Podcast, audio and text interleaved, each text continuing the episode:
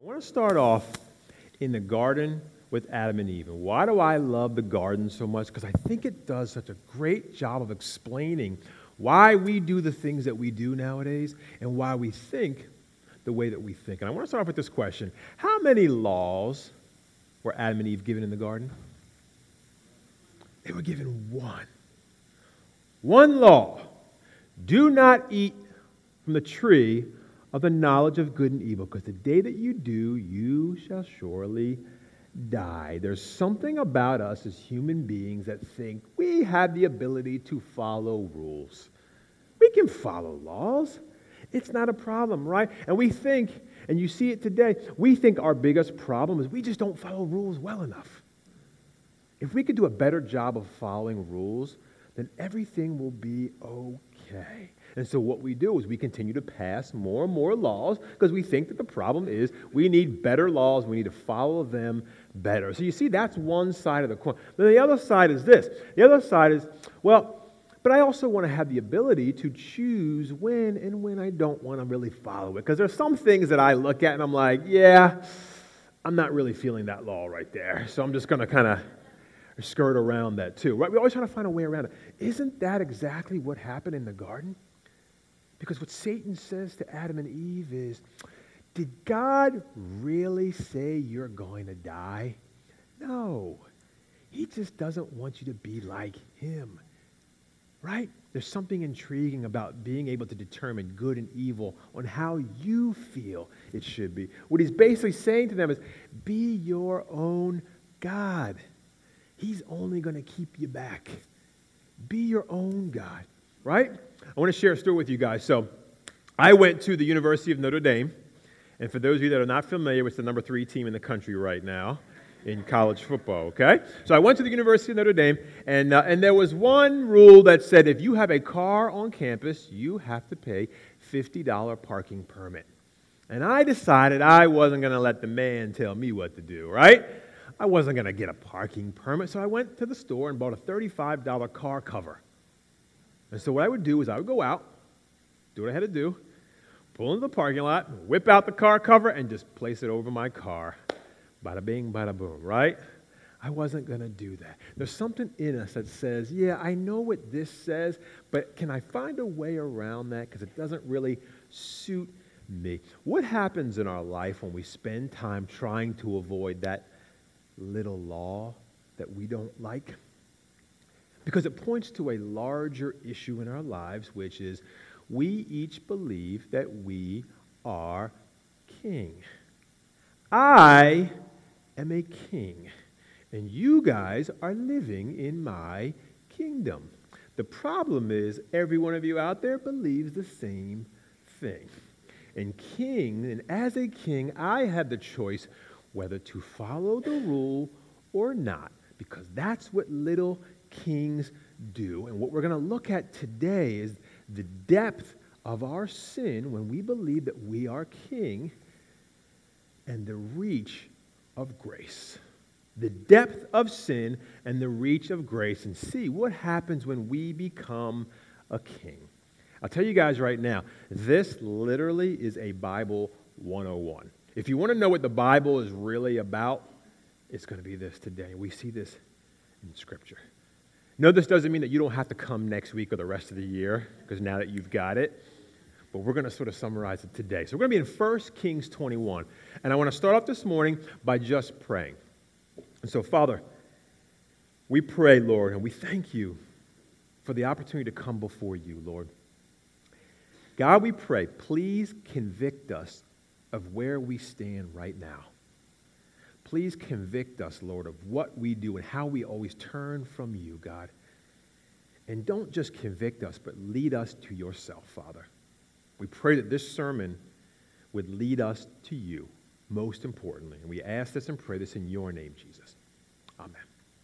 So I want to start off in 1 Kings. We're in the Old Testament, 1 Kings chapter 21. And it's a little bit longer one, but we're going to take it piece by piece. And it's up on the screen for you, those of you that don't have your Bible with you too. And I want to start off with this. It says this. Now Naboth, the Jezreelite, had a vineyard in Jezreel, beside the palace of Ahab, king of Samaria. And after this, Ahab said to Naboth, "Give me your vineyard that I may have it for a vegetable garden, because it is near my house, and I will give you a better vineyard for it. Or if it seems good to you, I will give you its value in money." But Naboth said to Ahab, "The Lord forbid that I should give you the inheritance of my fathers." And Ahab went into his house, vexed and sullen, because of what Naboth the Jezreelite had said to him. For he had said, "I will not give you the inheritance of my fathers." And he lay down on his bed and turned away his face and would eat no food. So here is a situation. King Ahab has a big palace, and he goes and looks at his neighbors and he says, "I want what he's got. Sell me your vineyard so that I can make a vegetable garden out of it. And you know what? I'll give you something better. Or I'll give you money for it." And what is Naboth's response? He says, "No, the Lord forbid that I would give you the inheritance of my father." Now let me just give you the background of why he says that. When you go back in the Old Testament and you look at the law, one of the things it says in the book of Numbers in chapter 36, verse 7 says this: "The inheritance of the people of Israel shall not be transferred from one tribe to another, for every one of the people of Israel shall hold on to the inheritance of the tribe of his fathers." And then you go and you look at the prophet Ezekiel. And Ezekiel, in the book of Ezekiel 46:18, says this: "The prince shall not take any of the inheritance of the people, thrusting them out of their property. He shall give his sons their inheritance out of his own property, so that none of my people shall be scattered from his property." What it says is this, in the Mosaic Law, which is the law of Moses, that ancestral property should remain in the family and not be sold. So Naboth is following the rules. "I'm told to not sell you my property, but to keep it in my family." Why? Because God owns the land, and he has given it to us as a divine gift and a trust. And what Ahab is doing is saying, trying to go around that law right there. So that's one aspect of the law, but there's another law in the Ten Commandments that says, do not covet. Don't covet your neighbor's house, your neighbor's wife, your male servant, your female servant, his ox, his donkey, or anything that is your neighbor's. And what is he doing? He's coveting. Ahab is disobeying the law. Why? Because he's going to Naboth and saying, "I will give you something better." That's exactly what Satan says to Adam and Eve. You want something better? God is only going to keep you back. I'll give you something even better than what God has done. Satan has been using the same tricks on everyone. So what does Ahab do? He goes home, and literally the word is he's annoyed and he's sulky. He's like a little spoiled kid. And what does he do then? He does what any good man would do. He goes and he tells his wife, and he gets her to do his dirty work. Look at verse 5. "But Jezebel, his wife, came to him and said, 'Why is your spirit so vexed that you eat no food?' And he said to her, 'Because I spoke to Naboth the Jezreelite and said to him, "Give me your vineyard for money, or else, if it pleases you, I will give you another vineyard for it."' And he answered, 'I will not give you my vineyard.' And Jezebel, his wife, said to him, 'Do you now govern Israel? Arise, eat bread, and let your heart be cheerful. I will give you the vineyard of Naboth the Jezreelite.'" He goes home, and he's like a sulky, spoiled little boy, and she's like, "Are you not the king? Don't worry. I will take care of it for you." Trust me, there's many times I wish my wife would say that to me, right? But she gets involved now. She reminds him, first and foremost, who is king? You are. You see, her perspective is different from his. Why? Because her father is the king of Sidon, right? And it's in the land of Canaan. And what they used to do with land was, "I want your land. I'm going to come and take it." And they would take it. But this is not Sidon. This is Israel, where God rules. God owns the land, and God says, "No, you just don't go and take somebody's land. It is theirs because it's a gift that I've given them." So they're both looking at that, and they're both disregarding what God's law is. They have a contempt for what God says. You see the pattern of sin in both of them. Sin offers something better than what God does. Sin says you are a king and you are on your throne. And if you want it, take it. It's yours. And it's the sin in us that makes it really easy to follow those who are doing wrong. Right? It's one of the reasons why God says to the Israelites before they're coming into the land, he says, do not mix with the people that are there. He doesn't say it because he's racist. He says it because he's like, I know your heart, and I know what's inside of you, and it's going to be really easy for you to be drawn away from me to follow them. It's the reason why he says to King Solomon, don't marry foreign women because they're going to take your heart away. And what does he do? He marries foreign women, and they take his heart away. It's the reason why the Apostle Paul says, don't marry unbelievers. Not because of the most horrible people in the world, because he knows is you guys are going to be on two different paths, and they're going to take your heart away from me. And that's the reason why the Apostle Paul, when he writes his letter to the Ephesian church, he literally tells them, look, you were dead in your trespasses and sins. You walked following the course of the world, the power of the air, the spirit that is in the work of the sons of disobedience. We all were there. That's where your body and your flesh wants to go. Don't follow that. He knows how easy it is to follow that and to be like the rest of mankind. And what you see is as they begin to follow, you start to watch the downward spiral of how a little disregard from the law begins to be something bigger. Watch what his wife does now. Verse 8.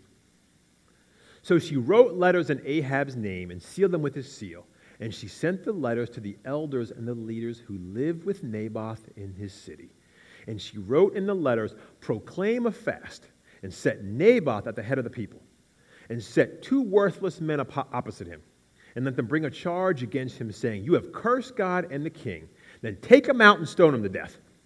And the men of the city, the elders and the leaders who lived in the city, did as Jezebel had sent word to them, as it was written in the letters that she had sent to them. They proclaimed a fast, and set Naboth at the head of the people. And the two worthless men came in and sat opposite him. And the worthless men brought a charge against Naboth in the presence of the people, saying, Naboth cursed God and the king. So they took him outside the city and stoned him to death with stones. Then they sent to Jezebel, saying, Naboth has been stoned and is dead. And as soon as Jezebel heard that Naboth had been stoned and was dead, Jezebel said to Ahab, arise, take possession of the vineyard of Naboth the Jezreelite, which he refused to give you for money, for Naboth is not alive, but dead. And as soon as Ahab heard that Naboth was dead, Ahab arose to go down to the vineyard of Naboth the Jezreelite to take possession of it. So she says, this is what we're going to do. I'm going to write a letter with your seal and your name. I'm going to send it to all the elders and the leaders of the city. And we're going to proclaim a fast. Now, you would normally proclaim a fast when there was something in Israel, like there was some evil or calamity in Israel, and they had to find a scapegoat for it, and said, this is what we're going to do. We're going to set a table, and I want you to take Naboth and set him at the head of the table. I'm thinking of Naboth, what he's thinking. Does he ever in his mind think, like, you're going to make me the head of the table? Man, this is fantastic. Wait a minute, why? But he never asked the question. So they set him at the head of the table, and I want you to take two worthless men, and I want you to go and have them sit across from him. And then I want you to accuse him of cursing God and the king. And when he does that, and when they do that, take him outside the city and stone him to death. And you know what? They did it. Ahab is complicit with it. You got the elders are all going along with this scheme right now. And then he's dead. And then word is sent back to her that says, he's dead. And she looks at Ahab and says, now arise and take possession of the land. She goes and she does that. You know, the interesting thing about sin is, doesn't sin look at other people as being worthless? That takes those two men and says, look, I don't care who they are. Just find me two worthless men and just use them to do what I need to get done. And sin makes it really hard for us to follow the law, as we've seen. But you know also what sin does? Sin says, I'm actually going to use the law for how I want to use it. Why? Because in the law, it says in order to accuse somebody, you need two witnesses. There's my two worthless men right there. And in the law, it says there is a penalty for cursing God and the king, right? Which is what? Death. We're going to accuse him of cursing God and the king. And in the law, it says when you do stone somebody, you take them outside the city. Where do they take them? They take them outside the city. That's interesting. At the end of the day, who was actually the one that was following the law? Naboth. And what happened to him? He gets killed. Naboth gets killed. Sin is taking lives. It considers two men worthless, so it uses them, throws them away. It takes the life of Naboth. It takes Naboth's sons, because when you read later in Scripture, it was actually him and his sons who were all killed. And eventually you see what happens to Ahab and Jezebel.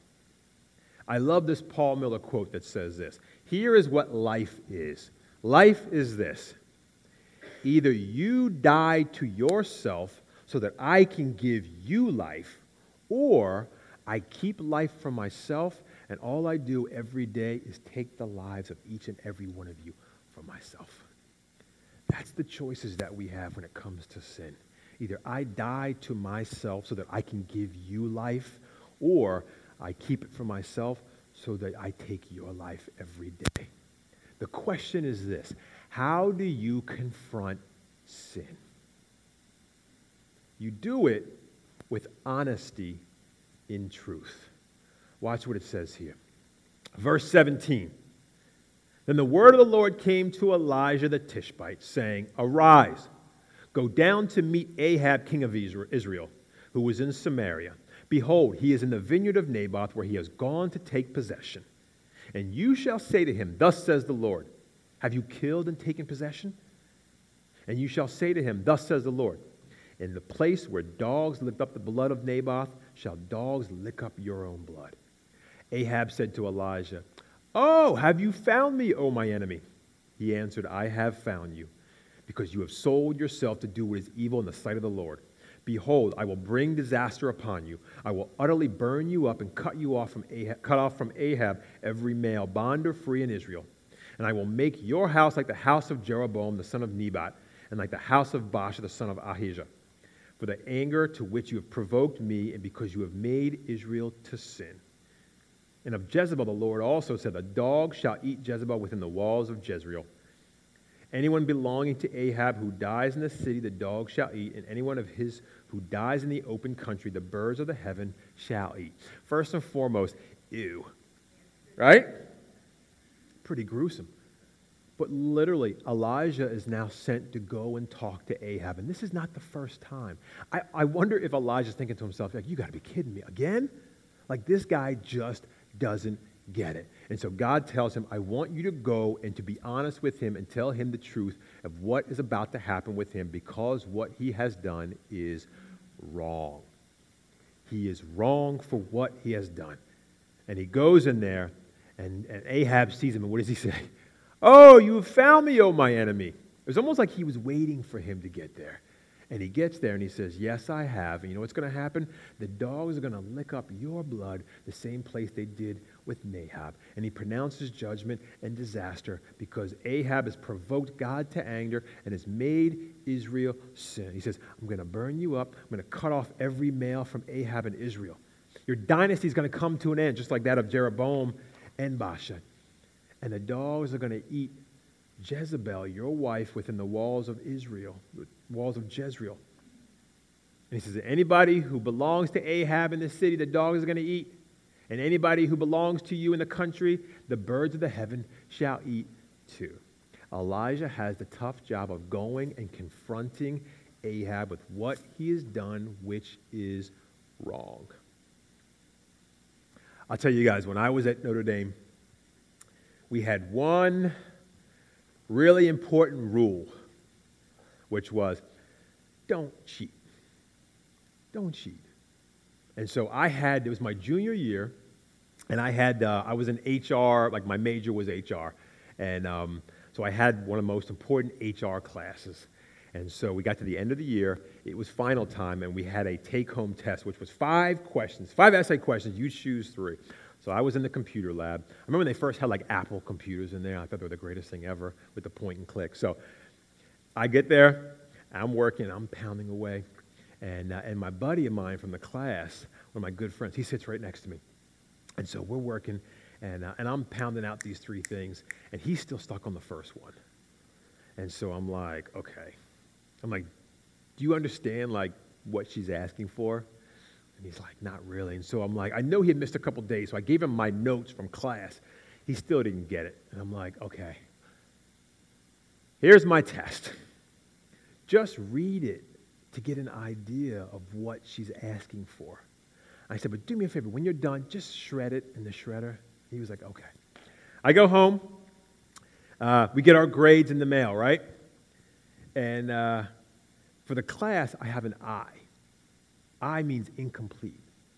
And I'm like, huh. Now, the only other time I've gotten an I in my life is when there was another class at school where kids had been caught cheating, so they gave everybody in the class an I so they could figure out, like, who did what. So I'm looking, I'm like, an I. I'm like, I got to figure this out. So I called his house, and he was away for the summer, so I talked to his mom. I said, what did he get in such and such class? And she was like, he got an I. And I was like, I called somebody else from the class. What did you get? I got a B. I'm like, okay. 2 weeks before class, I get a letter that says, you are to appear in front of the honesty committee. And so we get there. He goes in first. He's there for about a half an hour. And he comes out, and he's trying to mumble something to me on the side of his mouth really quick, like, tell them such and such. And so I get in there, and they have the test side by side. And I kid you not, it was almost the exact same thing. It was so close that the teacher actually circled all the words that were different. Like, he would change the word, the. So, like, the teacher probably read it and was like, I just read this test. Right? You see, what was the rule? Do not cheat. I tried to circumvent that rule because I decided, no, it's not that bad. And it was almost like Satan was saying to me, does the law really say that you can't help a friend? Right? So I tried to go around. And now, because of the lie and the deceit, now we're being faced with what? The truth. Honesty in the truth. I mean, I literally, after I saw the test, wanted to be there and be like, excuse me one second. You are an idiot, right? But I was like, I'll tell the truth. I said, I gave him the test. I said, he was struggling. I said, my intention was not for him to copy it. I said, but he did. So we both ended up getting F's on the test, failing the test, which brought my average for that class to like a D-. So this is like one of the most important classes in my major, and now I get a D- in that class right there. Oftentimes when it comes to being honest and telling the truth, and not just telling the truth, but facing sin and lying and deceit with honesty, it is the path of suffering. Right? It's the path of suffering. Elijah goes to Ahab to tell him the honest truth about what he's doing is wrong. And he's telling him, as a result, here is God's judgment against you. But the funny thing is, Elijah never demands that Ahab change. He doesn't tell him, what you should do is this. He only tells him, what is the truth? It's God's job to change people. You have no power to change people. That is God's job. How do you respond when people are honest with you that you've done something wrong? Or how have people responded to you when we've been honest with them? How is there change? How is change possible when faced with honesty and truth? Understand this. Laws cannot change people. Laws can only tell you what is the difference between right and wrong. The only way for change is there has to be a heart change. And that's where God comes in. Because look what it says in verse 25. There was none who sold himself to do what was evil in the sight of the Lord like Ahab, whom Jezebel his wife incited. He acted very abominably in going after idols, as the Amorites had done, whom the Lord cast out before the people of Israel. And when Ahab heard these words, he tore his clothes and put sackcloth on his flesh, and fasted and lay in sackcloth and went about dejectedly. And the word of the Lord came to Elijah the Tishbite, saying, "Have you seen how Ahab has humbled himself before me? Because he has humbled himself before me, I will not bring the disaster in his days, but in his son's days I will bring the disaster upon his house." What that literally means is verses 25 and 26, it's saying Ahab was the worst of the worst. We've been going through the book of 1 Kings. You notice that we've been spending so much time on Ahab. Isn't that amazing? The very absolute worst king of all in all the Bible, they're literally spending so much time on him. And what happens? Ahab hears what he's done wrong, and he humbles himself before God, and he repents. And God relents on bringing disaster to him, but he says with the repercussions are going to follow to your family. They're going to have to deal with the repercussions. But sin and the debt of sin is being stored up. God relented because Ahab was humble and he repented. Repented literally means a change of mind. And when you look at Ahab, even though he did these horrible things, you look at the pattern of sin in his life and you're actually looking at ourselves. We're looking in the mirror at ourselves because we do the same thing when it comes to God's law. The problem is, how do you fix it? Because it's not just passing more laws. We can't follow one. We think we can add a whole bunch more laws. We're going to be able to follow them even better. What exactly do we need?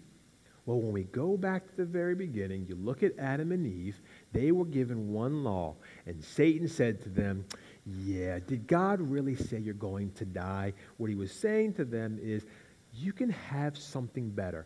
Don't listen to what God says, because if you don't, you'll get something even better. Be your own God. And God was honest in them when they broke the law and pronouncing judgment against mankind. But God showed grace and mercy to them even after they had sinned. But there were still repercussions, which was they were banned from the garden. They were banned, like pain and childbearing.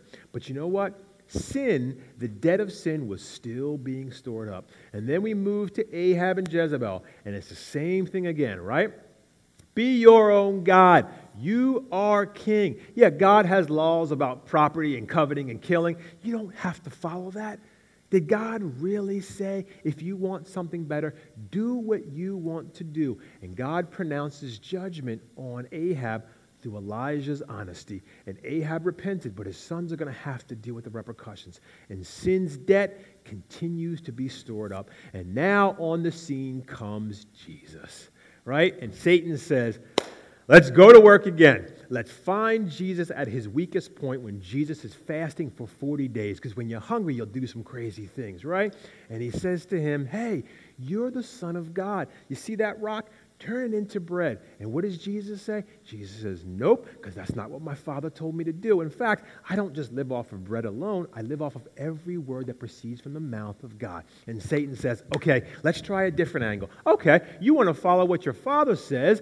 Hey, jump off this building, because in the Word, it says that his angels will save you. And Jesus says, no, my Father didn't tell me to do that, so I'm not going to do that either. And then he tries the last one, and he says, okay, look, let me bring you on top of a mountain. I will give you the whole world if you just bow down to me. What he was telling Jesus was, be your own God. Don't listen to your father because he's going to get you killed. Do what you want to do. And that's the part that all of us would say, okay, I'll take it. I want the whole world. And Jesus doesn't do it. He obeys his father, and it leads to his death. Jesus came and was honest about our situation. He was like, you are in trouble. You have something in you that makes it not possible for you to follow the law. You are sinful, and there is a judgment against you. Jesus came to be honest with us about the sin. Jesus goes and tells his disciples about the Pharisees. If I hadn't come to spoken with them, they would not be guilty of sin. But now they have no excuse because I came And I told them. Jesus was honest with the woman at the well of her condition. Jesus was honest with Simon the Pharisee about how he was treating people.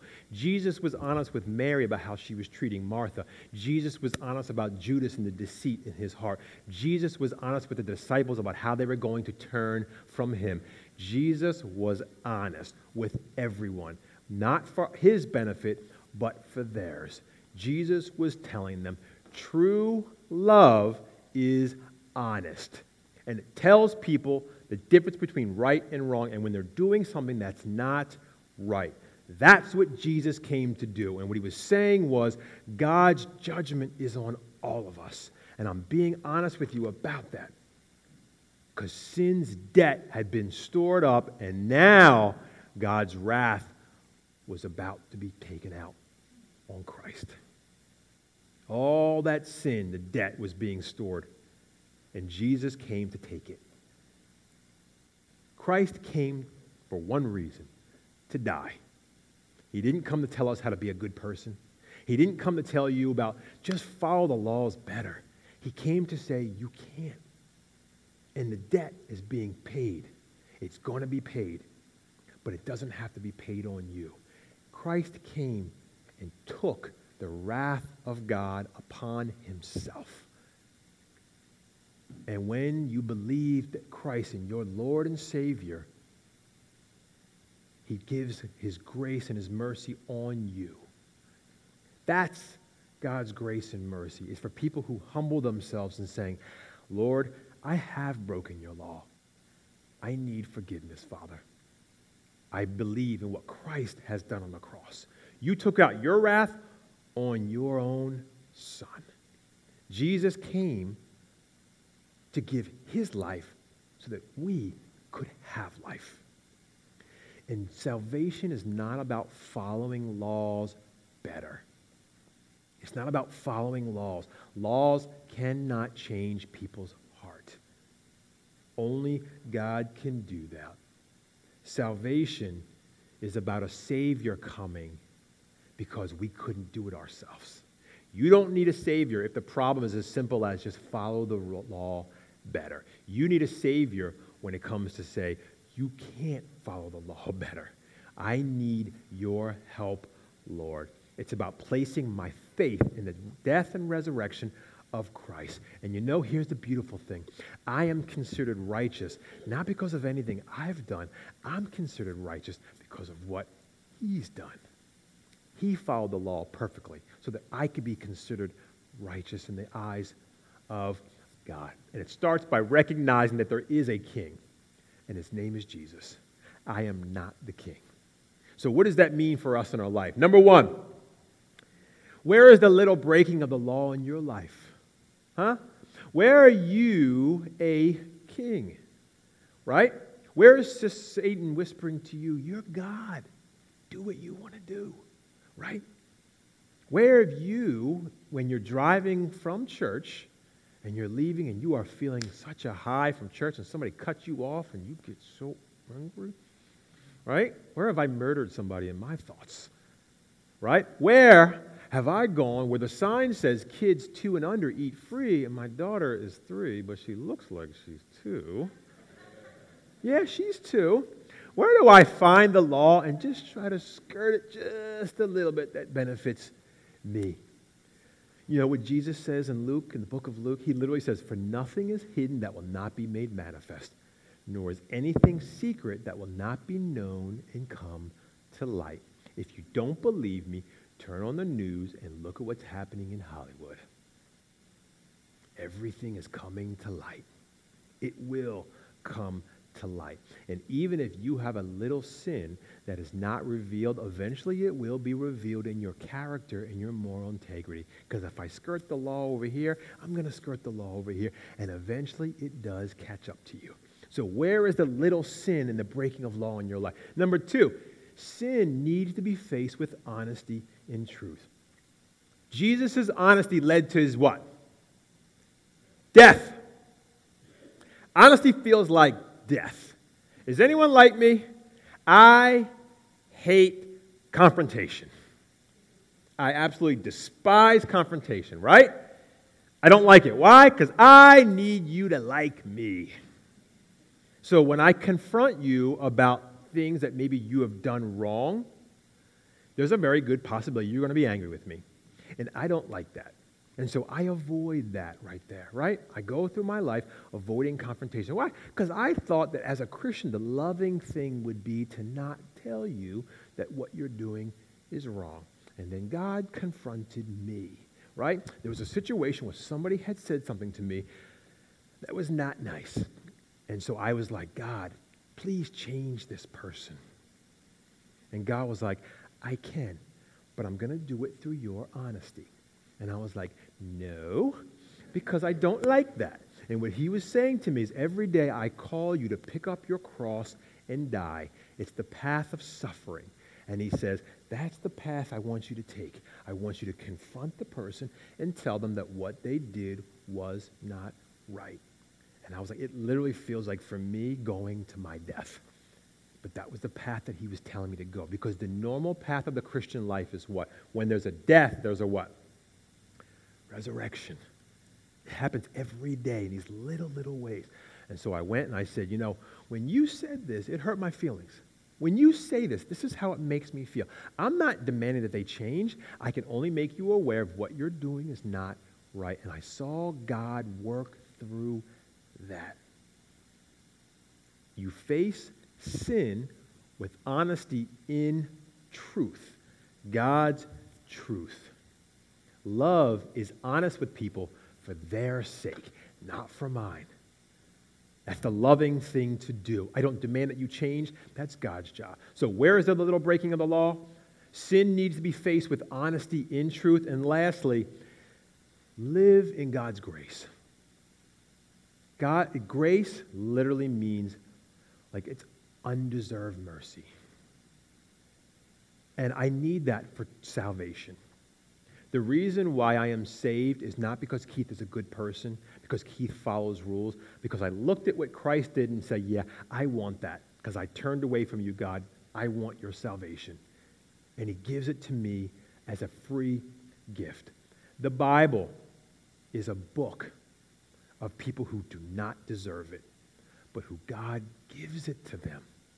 As you see with Ahab, in the very beginning, we were always meant to live and depend on God.